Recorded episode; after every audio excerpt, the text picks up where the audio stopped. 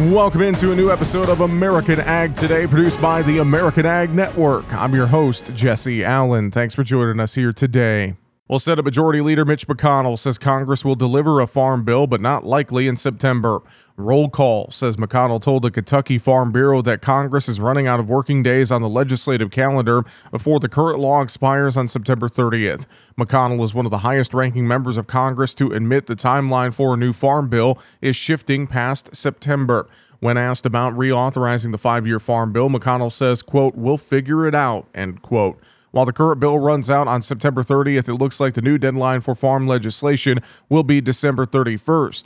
On January 1, some American farm policies will revert to 1940s era controls on production and costly price supports. If the Farm Bill does get pushed to 2024, a one year extension becomes likely as it is a presidential election year and both parties will battle for congressional control.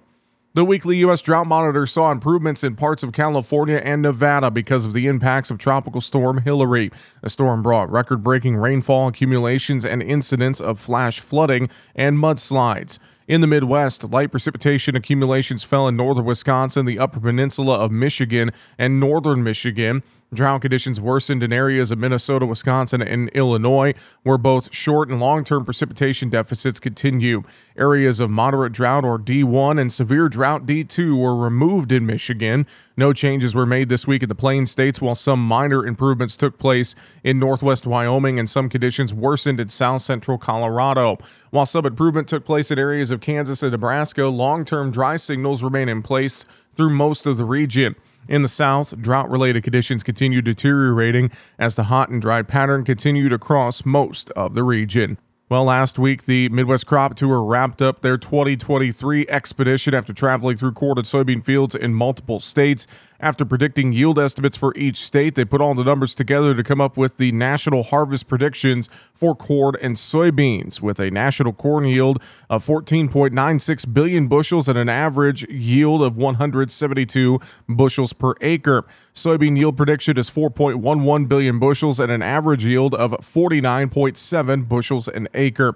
The national estimates reflect their views on production and yields, and they consider the data gathered and weather conditions during the crop tour, crop maturity, historical differences in tour data versus USDA's final yields in areas outside those sampled on the tour. Now, based on August FSA certified acreage data, they increased harvested corn acres by 675,000 from August. They didn't change the soybean harvested acres. Mike Zuzolo, president of Global Commodity Analytics, talked about his initial reaction to the harvest predictions. Well, I think it'll jump out at the trade. I think the trade was very much like a bloodhound on the scent with the soybeans and the yield dropping. But I would say a week ago, right before the tour started, I heard a lot of talk and a lot of chatter about how the corn was already made, the yield wasn't going to change much. And then as the tour progressed into this past week, especially midweek when we got into Iowa, Minnesota, and parts of Nebraska, the trade started to realize that we are looking at a situation where the corn yield can indeed be hurt. I think these numbers did show that when you look at the range of yield from 170.3 to 173.7. And he also talks about the soybean numbers. Soybeans are even more wide open now in terms of yield potential loss than what the trade was probably thinking at the end of the week. And so when I look at you know 48.7 to 50.7, if you're on the low end and you're down at 48.7, you're going to have to ration a lot of demand to not be in a 150, 170, 175 carryover number at this stage of the game for 23 24 soybean ending stocks. Again, that's Mike Zuzolo from Global Commodity Analytics. While the ethanol industry blasted the Environmental Protection Agency's Science Advisory Board for downplaying the climate benefits of corn ethanol in a recent report. The Renewable Fuels Association argues in a letter to EPA head Michael Regan that his science board's claims contradict research by USDA and the Energy Department, the California Air Resources Board, and the University of Illinois.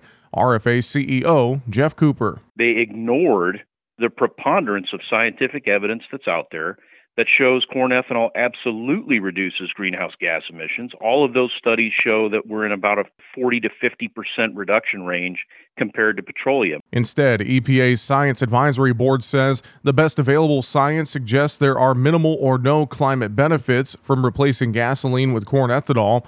We asked Cooper if the EPA, with its long record of stymieing greater ethanol use, is playing politics in favor of the White House's push to electric vehicles. I'm concerned that there are members of this science advisory board that very much have a political agenda against corn ethanol and a political agenda in, in favor of mass electrification of our vehicle fleet. Cooper writes Administrator Regan that the science board's review was biased and that there were no scientists with biofuel expertise.